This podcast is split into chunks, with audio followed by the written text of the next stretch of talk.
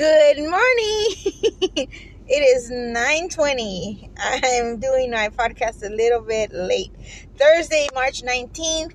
I'm starting my day. I spent the night over at a friend's house. Uh, she took me in. Thank you. And um, I am about to go check on some things, run some errands. I can't wait. I am to looking into my office space so I can start my business, have a storefront and uh, can't beat the price.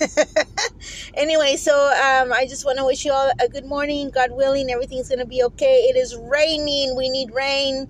We need to clean our air, our environment, our auras, our everything.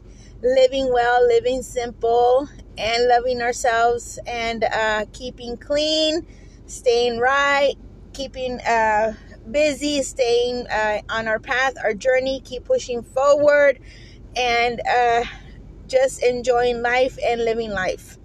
And uh, my journal is still continuing, my journey is continuing, and my steps into my path are clean and set and forward and steady and strong.